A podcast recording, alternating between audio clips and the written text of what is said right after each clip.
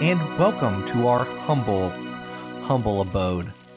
This is Battle of the Atom, and on this beautiful Christmas morn, my name is Zach Jenkins, and with me, sitting around this crackling fire, is Adam Reck. Merry Christmas, Adam. Merry Christmas, Zach. How are you? You know, I'm sitting here. I have my cup of hot cocoa. I'm around the fire with friends and family. I've got my lovely X-Men sweater on, which I believe you have your matching one on right now. I do. I feel like we're very cool sweater buddies, and I'm grateful that we both got a chance to get this sweater because it means a lot to me. It's a wonderful sweater. It's wonderful.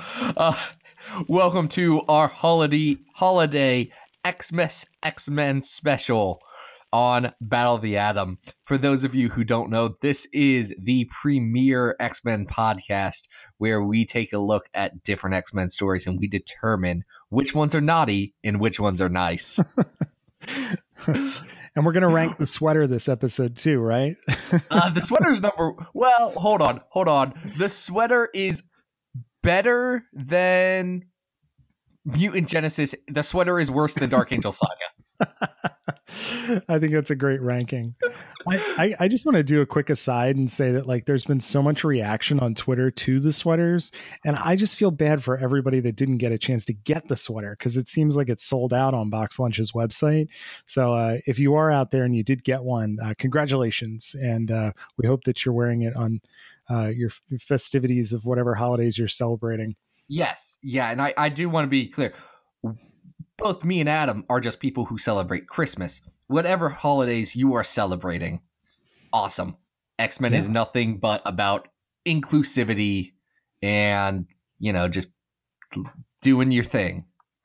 Though I do have a sweater story. Can I share this one sweater story? Because it makes me think it's more than appropriate. Let's get into it. So this sweater, I had pointed it out to my wife previously. And if you guys don't know, I'll put a picture in the as mentioned. I'll put a link to something. There is this beautiful knit X-Men sweater that store Box Lunch was selling. I don't know if I'm well known around here, but in general, like in my office at work, I'm known as a guy who has a lot of sweaters because I think they're comfortable and they look nice on me. So I have that. My wife saw X-Men and sweaters.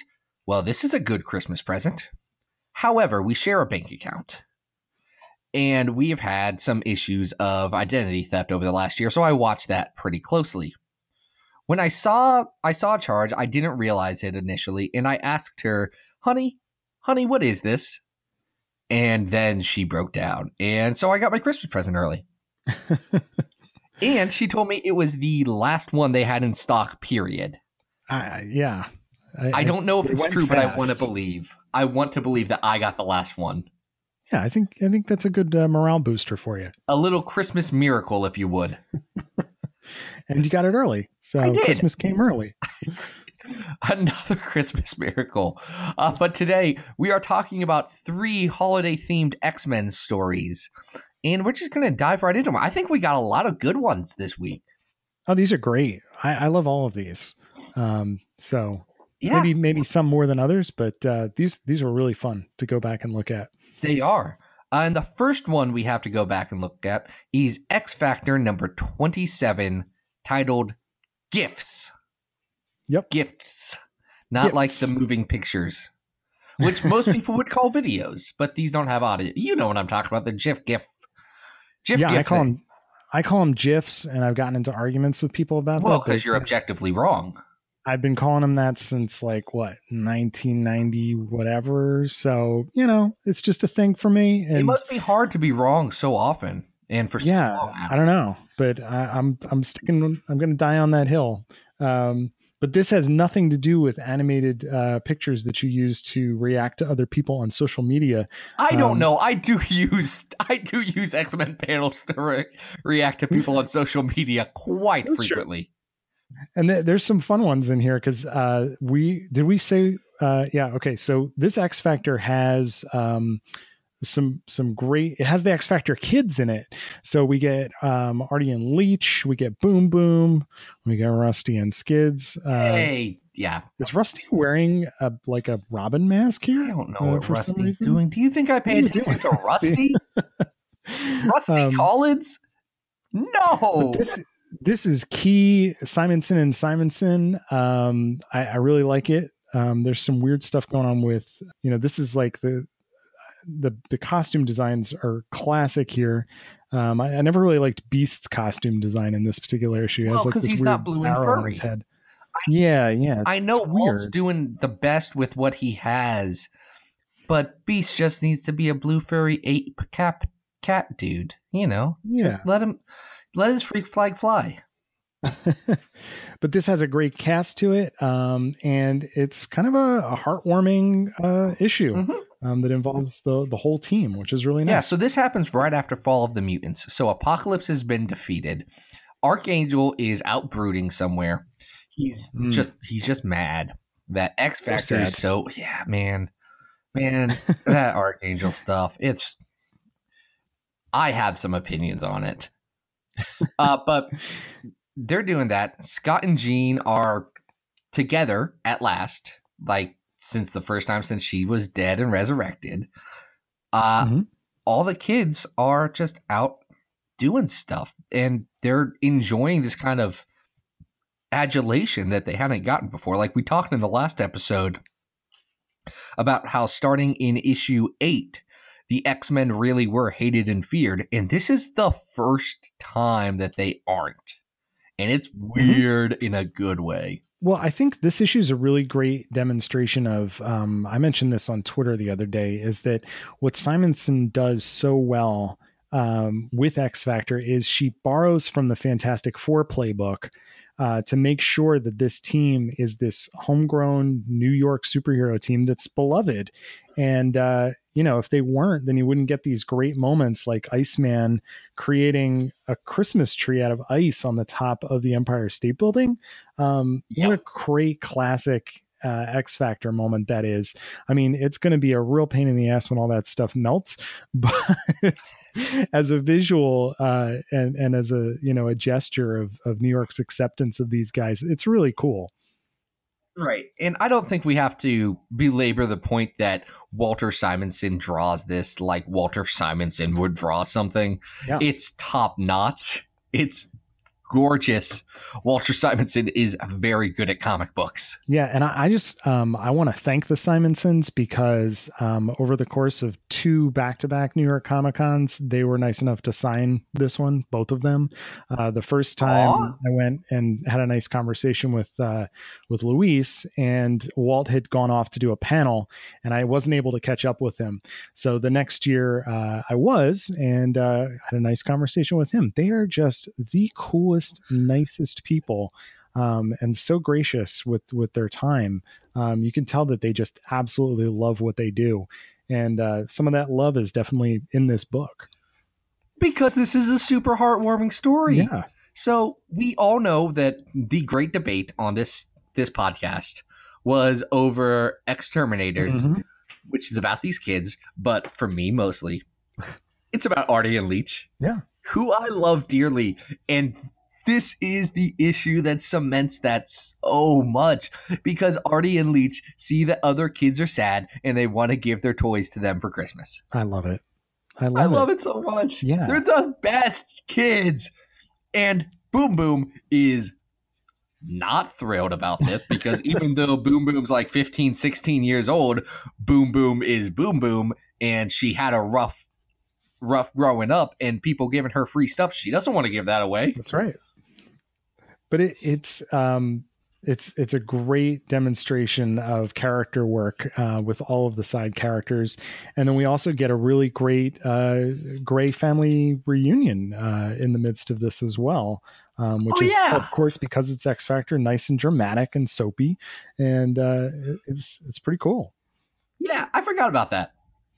Straight up, there's a lot of things happening in this book. Like, this is a transition issue. Right. But it's dense. Mm-hmm.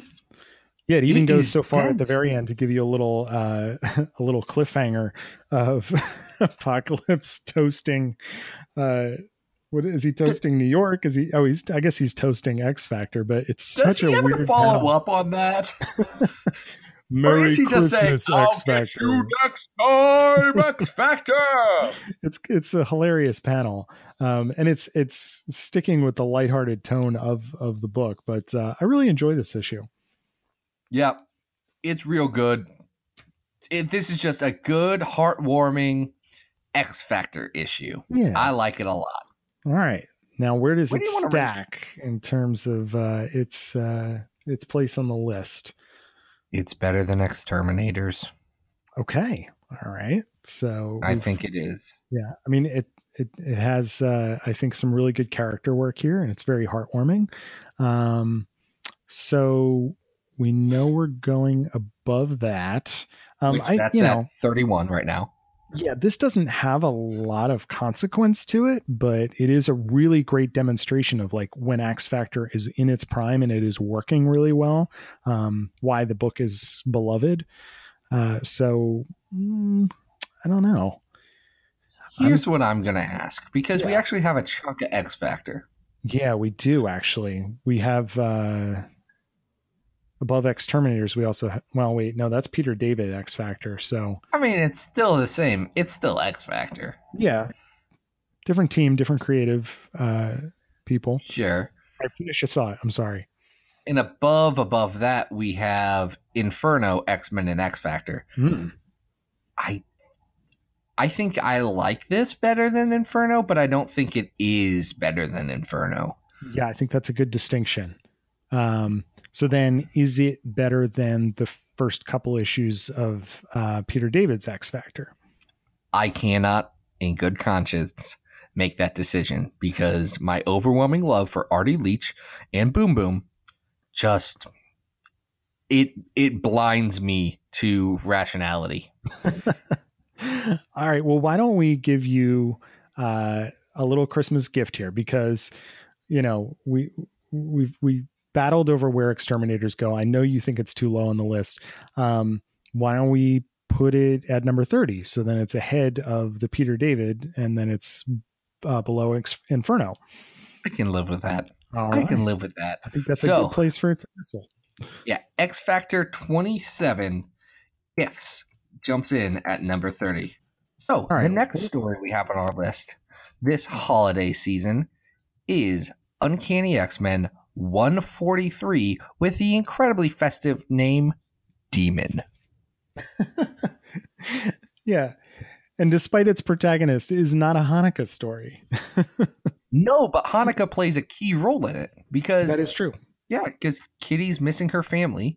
Everyone's getting to celebrate stuff, and she isn't. Mm-hmm. It actually, I'm going to go on a bit of a tangent. It actually reminds me a lot of one of my favorite episodes of X-Men Evolution. Oh, where they have a Christmas episode and everyone gets to go to their family, including Kitty. She gets to go back to Deerfield to have Hanukkah with her family. But the only people left at the mansion are Scott and Rogue. And in that show, Scott and Rogue has a thing for Scott. Scott has a thing for Jean. It's perfect teenage drama. Yeah. But they're just left at the mansion. And it has that same feel of, hey, I'm here. I feel left out on these holidays. This is a big time for everyone, but why am I so down in the dumps? And it's nice. I like this a lot. Well, this is, of course, because it's Claremont. It's also, you know, a horror story because we can't just leave Kitty hanging out in the house on her own, you know, lonely and missing her family. We have to go way back. And correct me if I'm wrong, if I've got this correct, We're stretching back to, what is it, X-Men 98? Third issue of the new run, so 94, 95, 96. 96, yeah. We're really going back quite a bit into the run to figure out where this demon is coming from. Fascinating that this is where we decide to pull that back in. Yeah, one of the N'Garai demons from the carrion that lives on the Xavier Institute grounds and has been just chilling in the backyard. The obelisk gateway to hell that surprisingly has existed for a while, containing the N'Garai demons who were later taken over by the Rutai demons who look suspiciously like maggots. That's some deep cut continuity for you. Yes, but the N'Garai are also not to be confused with the Brood, who they really kind of also look like. Oh, because this story is very, feels like it's influenced by Alien. Like, I don't know when Ridley Scott's Alien came out, but well, I imagine Chris Claremont watched that movie and said, hey, this is pretty good. I'm going to write some X-Men stories about it. And then he did it again and again. Well, Alien is 1979. Okay, yeah. So he this is definitely Chris Claremont riffing off of Alien, because this is in 81. Yeah, so it's in recent memory, you know, and Claremont wears his influences very, very broadly on, you know, right on the sleeve. Yeah. So this is clearly a reference to that, as is, you know, the Brood in general. You know, to the xenomorphs. But I think this is a really fun story. And I want to champion one individual here because, you know, I think when you think about this issue, you might be thinking about John Byrne and what a great job he is as an X-Men artist. You might be thinking about Claremont, but I will tell you the superstar of this issue is Tom Orzechowski, because there is a waterfall, a deluge of text in boxes, narrations, and thought bubbles as we get through this, and every single page. I mean, I know this is consistent through this part of the run, Claremont, but my goodness, there is a lot of text on some of these pages, and he is just packing it into those thought bubbles. Yeah, good for him. That's strong. Claremont never found a $2 word that he didn't want to turn into a $10 word. He never found a thought bubble that was too small. I love him to death. He uses a lot of words, and I'll be honest, some Claremontisms, when I go back, I just kind of get the gist of what he's saying. And I'm saying, yep, this is what this text bubble really would be today. Both words of it. Well, it would be amazing to see what an issue like this would be pared down to today. Nothing. You know, it's a 22-page story, but I'm just looking at one page here. I'm on page 17, I think. And the amount of thought bubbles and the amount of words in those thought bubbles. And then there's also narration blocks in every single panel. In some cases, there's multiple ones. It's insane. You know, just to read the one page might take you as long as it might take you to read like 5 or 6 pages in a contemporary comic. It's a very different style. Do you like this story? It's a freaking Claremont Byrne story. Yeah. This is the last John Byrne X-Men story until 1992, 91, 92. It's very interesting. It's a weird one to end on, and it has some weird plot elements in it. Like, there is the part where Wolverine introduces his lady, Mariko Yashida, to the X-Men, and Kurt decides to be, you know, Errol Flynn, swashbuckler guy, and plays a little mistletoe thing on her, and Wolverine tries to murder him. Yeah, pretty much. Claws out. He's pissed. Which I know just from knowing X-Men lore that was something that editor Jim Shooter really put, editor-in-chief Jim Shooter, excuse me, really pushed to try and make Wolverine more animalistic and more dangerous again, because he'd been tamed over the last 6 years of X-Men, and it feels incredibly out of place. Yeah, it doesn't. I mean, they're supposed to be really good friends, so it doesn't really make sense for him to take at him with the claws. But hey, and we also get the first appearance of Captain Aletas Lee Forrester in this, who is someone I have a lot of affection for. Yeah. Because Cyclops gets a little rendezvous there, right? Yeah, he gets on his boat. He goes on his boat trip to get... Does he get attacked by an octopus in the very next issue? Is it an octopus or is... No, you're right. Yeah, because that's what takes them to Magneto's... Well, no, first they have to team up with Man-Thing. First they team up with Man-Thing. And then they end up on the... Forgot about that. Yeah. They end up on the Octopusheim, as Jay and Miles call it. Yeah, this is good. Kind of hard not to call it. It's a good little Christmassy issue. I like it a lot. It has a nice happy ending. It has Kitty destroying most of the X Mansion, which is kind of funny. Yeah, the scene where Storm is like, I just went upstairs, and is there something you want to tell us? Yeah, don't go look for the Blackbird. Yeah, the classic Kitty Pryde story. Where would you rank this story? I like this. This is a good mid-tier Claremont X-Men issue. Like, mm-hmm. It's not as good as Life Death. I don't think it's as good as the Storm and Ileana Magic miniseries. I probably like it about as much as I like X-Men or X-Factor 27. Actually, probably a little less than that because, like, I think this Kitty Pryde story is a very solid, tight, well-written 20 pages of comics, 22 pages, whatever it ends up being. Yeah. I don't think it's incredibly essential. I think this is good X-Men. Just capital G, good X-Men. Well, it's excellent character development, for Kitty on her own. We get a nice little exploration of what she's like on her own, what her motivations are, what her relationship to the rest of the X-Men are. But, a big chunk of the issue is, like you said, it's Alien. She's on the run and she's trying to figure out a way to best destroy this thing that's chasing her. So, I see where you're coming from there. It certainly doesn't have a lot of callbacks. We're not going to be referencing these characters or this story for the most part again. So I don't know. Maybe it goes down by X-Factor 27 as a well-remembered and excellently executed issue that doesn't have a terrible amount of consequence. Actually, you know what issue we described exactly like that? The Dracula issue of Uncanny X-Men, because this is mostly the same thing. Like, this is a Claremont well-written one-shot with good art that's kind of just there. I mean, I think that this is better than Wolverine Snicked, and I think that it, I don't know, I'd probably put this ahead of Battle of the Atom as well, just for the fact that it's Claremont and Byrne's swan song here. How do you think about it in terms of relation to Unus the Untouchable in X-Men Volume 1, number 8? I think I'd rather read the Unus issue again. All right, like, that's a really funny issue. Like, yeah. I think about that panel of Unus trying to get his cigarettes. He wants that cake, man. He really does. Oh, that's good stuff. So that can be our new number 34, I think. Perfect. Between X-Men number 8 and Battle of the Atom, Uncanny X-Men 134, Demon.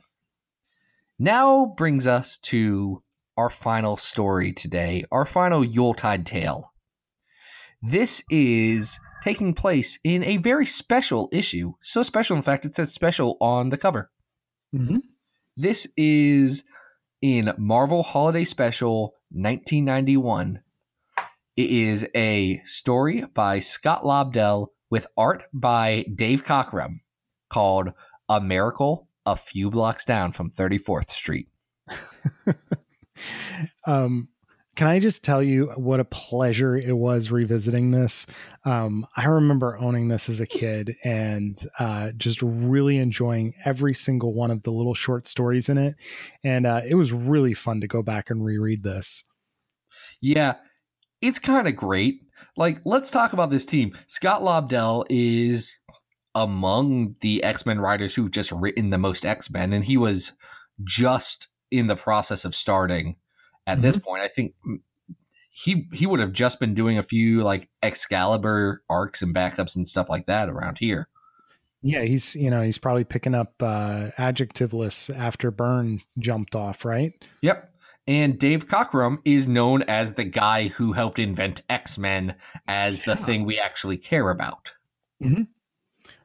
And this is not a contemporary 1991 X-Men story. This is a classic X-Men story. So, we get some really, really great nods to that time period. And I think I want to compliment Lobdell for doing a really good job of setting the tone and the place of this. It has a certain, place within continuity that really works very well. It's got a certain Claremontian feel to it.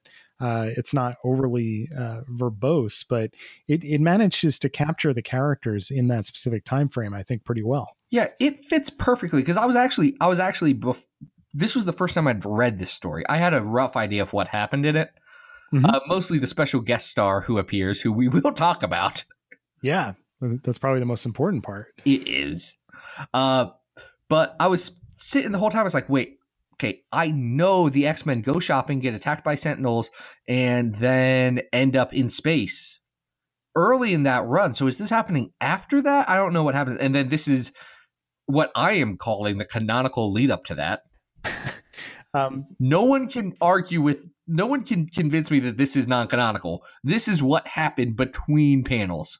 Yeah, that makes sense, because their memory is erased at the end, and then they're all sort of united at Rockefeller Center at the end of the story. Even if their memory wasn't erased, I'd say that this happened. Leprechauns show up like 6 issues later, so Don't tell me that the guest star of this is just too crazy for X-Men.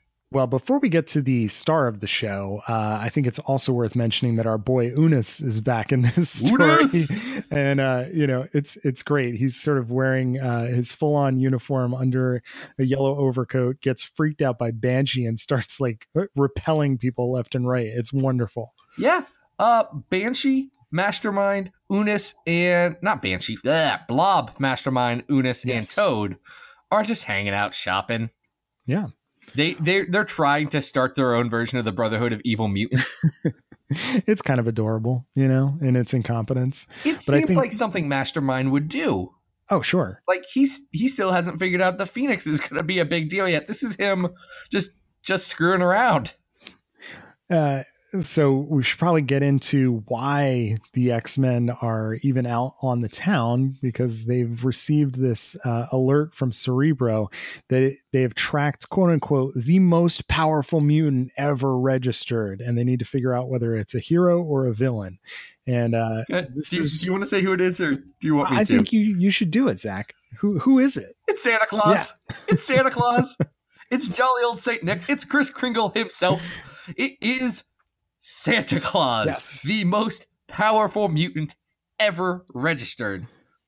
He turns the Brotherhood of Evil Mutants into toys, into action figures, and then Colossus makes a joke saying, man, I hope the X-Men never become action figures. Wink. Wink, 1991, Toy Biz.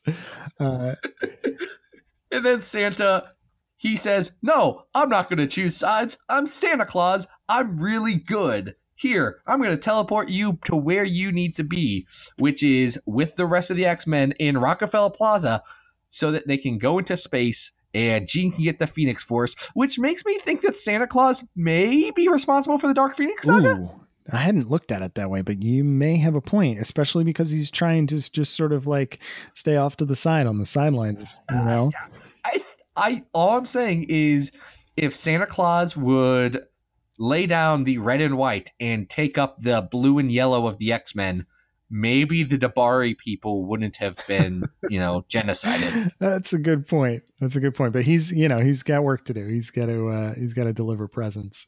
Well, this brings up so many questions in my mind. Was Santa depowered on M-Day? Ooh. Did the Scarlet Witch ruin Christmas for everyone? I don't know. What an excellent question. And has he... Yeah, and for how long? Because the depowered mutant kind lasts for quite a bit of time. I mean, he may have been one of the people who were not depowered, right? The few. Well, they say in canon, and this is like loose canon, that one of the reasons why so many well-known mutants may have kept their powers is that Doctor Strange put up a protective thing, but it was mostly only for people that he knew. Mm. I believe that Doctor Strange is aware of Santa Claus. Oh, sure. Like, he's the master of the mystic arts, and Santa Claus is a magical figure. I imagine that Doctor Strange has had some run-ins with Santa Claus, though I read a lot of Marvel holiday specials over the weekend, and I don't remember one where Santa Claus and Doctor Strange hang out. No.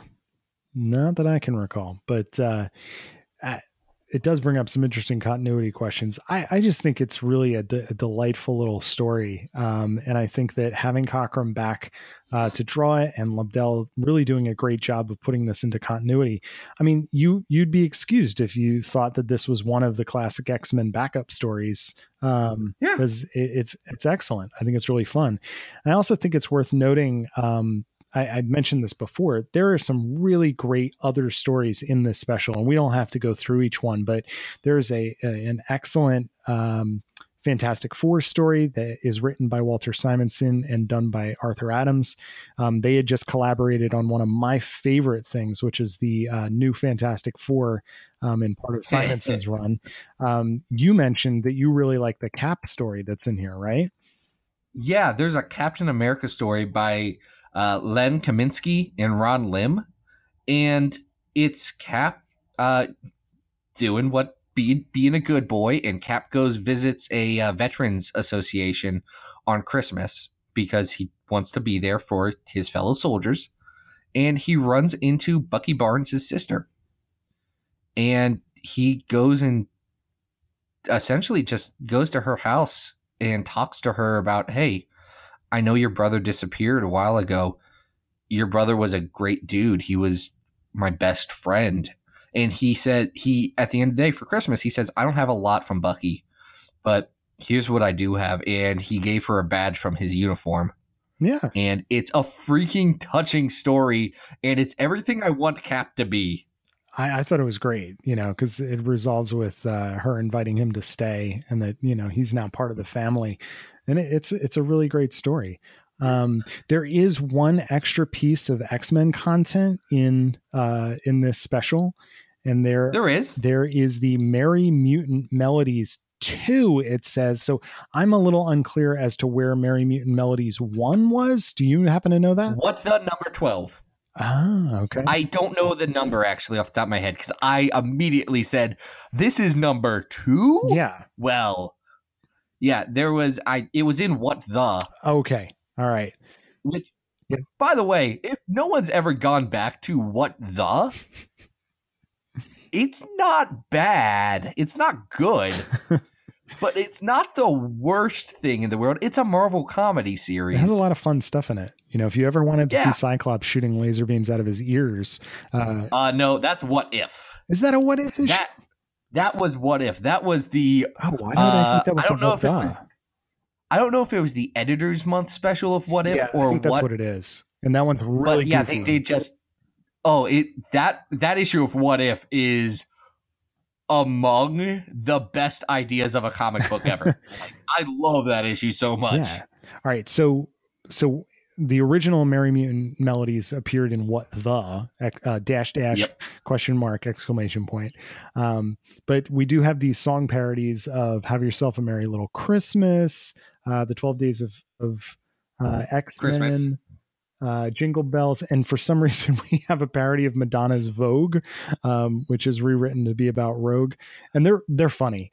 They're picking on, you know, sort of the 1990s X explosion with the sales and all of that stuff. So they're silly. They're worth checking out. They are worth checking out. And maybe if you guys are good boys and girls, we'll stuff a sneak preview of one of these in your stocking at the end of this episode. Yeah, stay tuned. that may happen. So we've talked a lot about this holiday special. I love it. Adam, great. Where does it go on this list? Because this is a hard one to rank, because I refuse to believe that it's a What If, but it probably needs to be treated in the same vein as the What Ifs, because we've never done just one shots in an anthology thing before. No. And I think when we finally get around to getting into some of the classic X-Men vignettes, we're going to be in a similar issue, because some of those are really good, but they're short. You know, these are little tiny storylines. All right. So you just said you're talking about What If. I'm gravitating towards the last What If story that we covered, which was Valentino's X-Men staying in Asgard. I like it better than that. Okay. I like it better than that. All right. This is a group consensus. This is Adam's feelings and Zach's feelings mixed into the correct feelings on X-Men.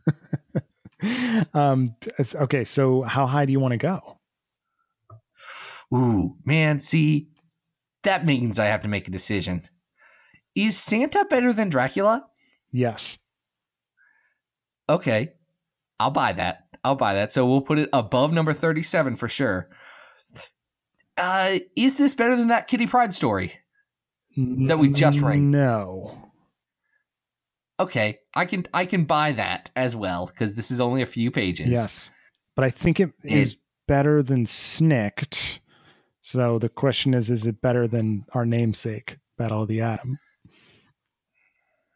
Yeah, it is, dude. All right, dude.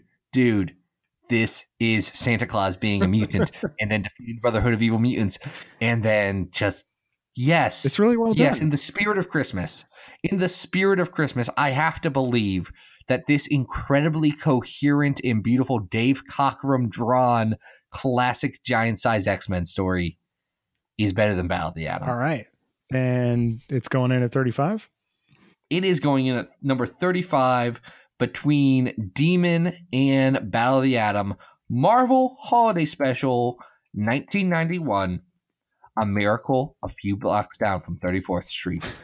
And that does it for the ranking segment of the show. But in the spirit of Christmas, we wanted to give you guys a bit of a gift.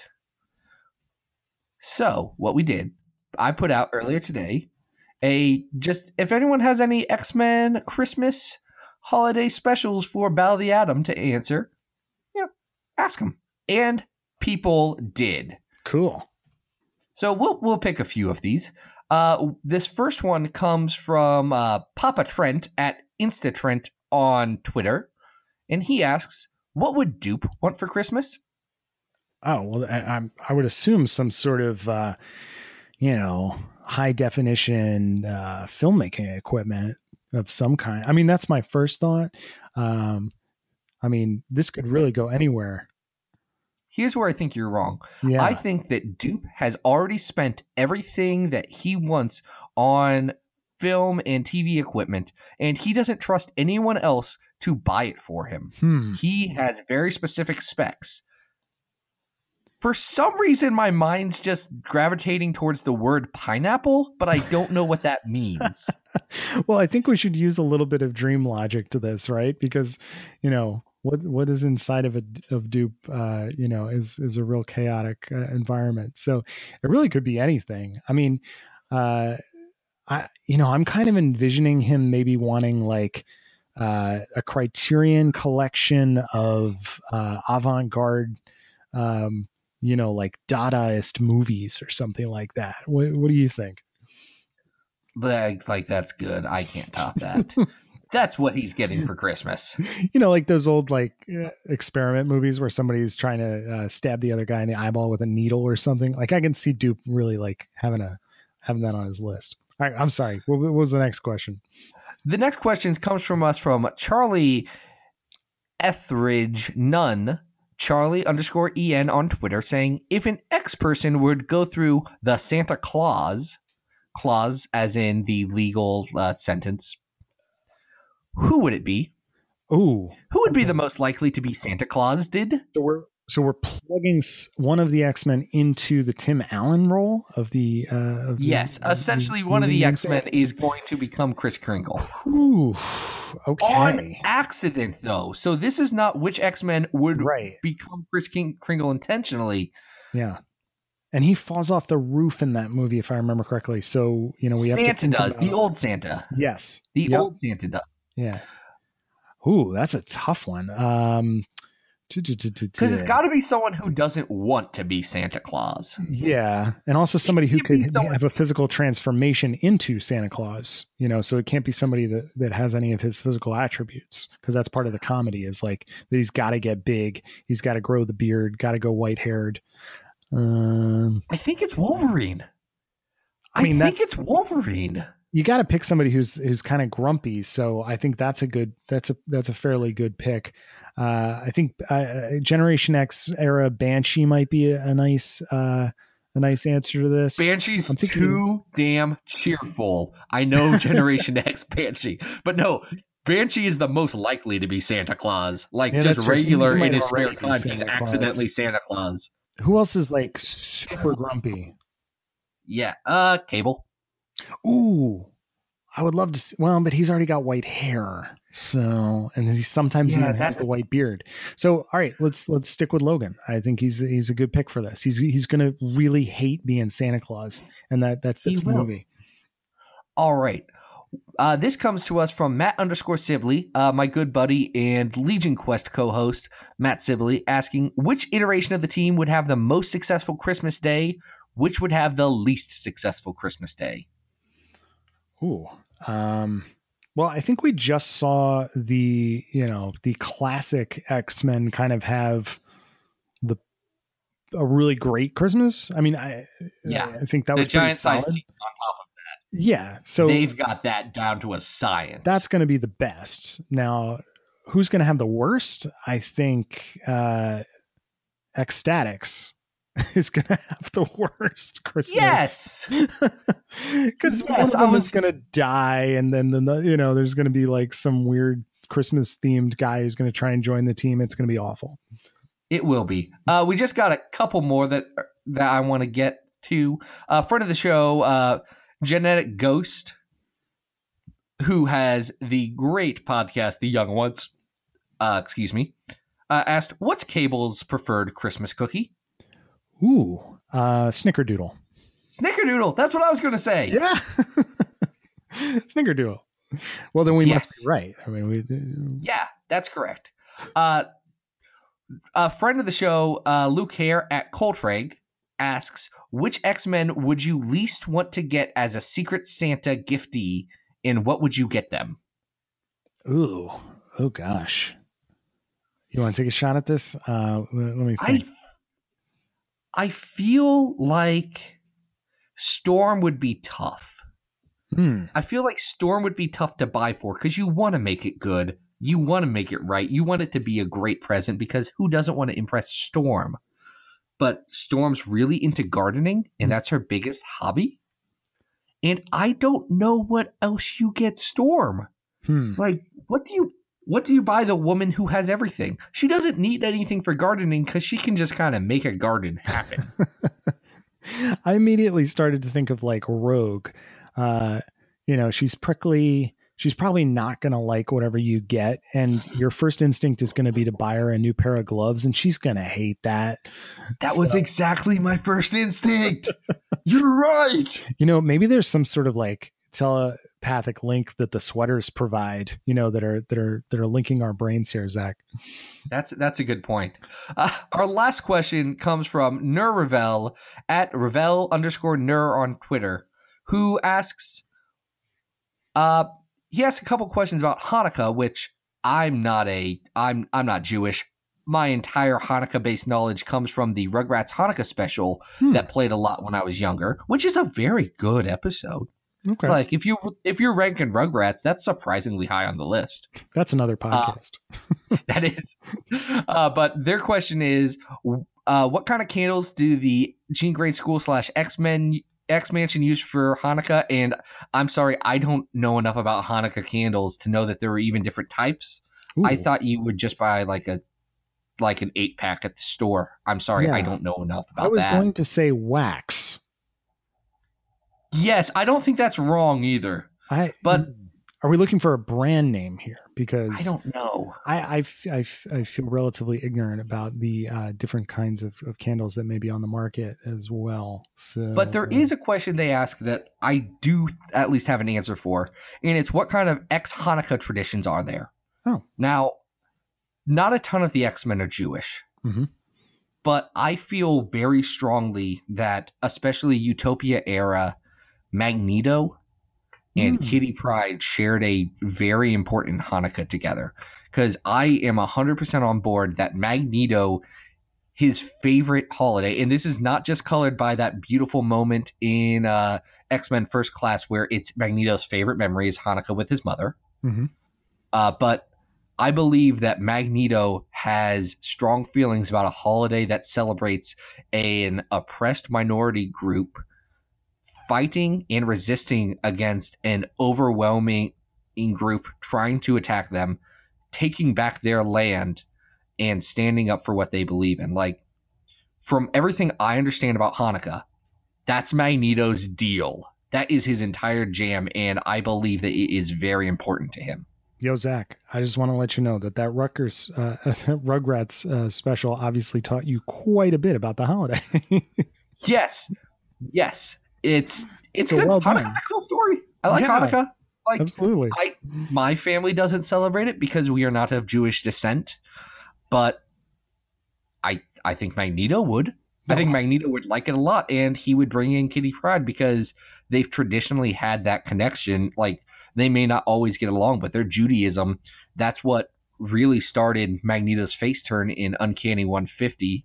That's really what brought them together before the trial of Magneto, going to a Holocaust memorial together. Yeah. Like, I 100% believe that Hanukkah, even if Magneto, I can't imagine, is very much a practicing Jew, I can 100% believe that Hanukkah is something that's important to him still. Well said, sir. And with that, this has been a holiday-themed Battle of the Atom. Everything Battle of the Atom is supported by the wonderful folk on Patreon. If you want an entire episode built around something that you suggested for Battle of the Atom, a story that you want to see ranked, how about you go over to patreon.com/XavierFiles. If you pitch in at the $2 level, you will get a story on this list, and it will be a ton of fun. Now, beyond that, everything we do Battle of the Atom-wise comes to us from... I just repeated myself. Oh my gosh, I'm getting too used to this. You can find every Battle of the Atom hosted on my website, xavierfiles.com. That's also where I talk about different X-Men things. This week, I will have covered Danger, the X-Men's Living Danger Room, which is, I assume, going to be interesting. I have not written it yet because I record these in the past. So, you know, it'll be a good time. Beyond that, you can follow me on Twitter at XavierFiles. Now, Adam Reck, where can people find you online? You guys can follow me on Twitter at Arthur Stacey. You can check out my website, adamreck.tumblr.com. And probably by the time this is out, I will have a downloadable PDF of the latest issue of Bish and Jubes available at my Big Cartel store. So if you're interested in that, you can hop over to my Twitter and you can link up. Awesome. I'm really excited to get Bish and Jubes. I'm so happy. Yeah. Next week, we're going to be ringing in the new year with stories about guys going to bars and gals, really X-Men and X-Men adjacent characters going to bars. That's a Patreon request, and I'm really excited for it because it has one of my favorite X-Men one-shots, period. So it'll be a good time. We just want to say Merry Christmas, Happy Hanukkah, Joyous Kwanzaa, whatever you're celebrating this holiday season. I hope it's a good one. Thank you for listening on Battle of the Atom. Adam, thank you for doing this show with me over the last 21 weeks. Hey, man, this has been great. And happy holidays to you and your family. Happy holidays to you and your family. Now, we have something special that Adam whipped up, surprised me with this afternoon, and made me incredibly happy when I saw it. This is a song called By Yourself, Another X-Men Spinoff. And it's a real treat. Until next time, this has been Battle of the Atom, and I hope you survived the experience. By yourself, another X-Men spinoff. Though the price is rise, from now on store orders will be twice the size.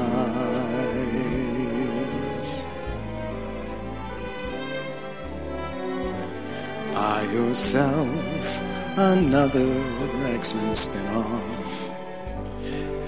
make your parents pay. You'll be reading 24 hours a day.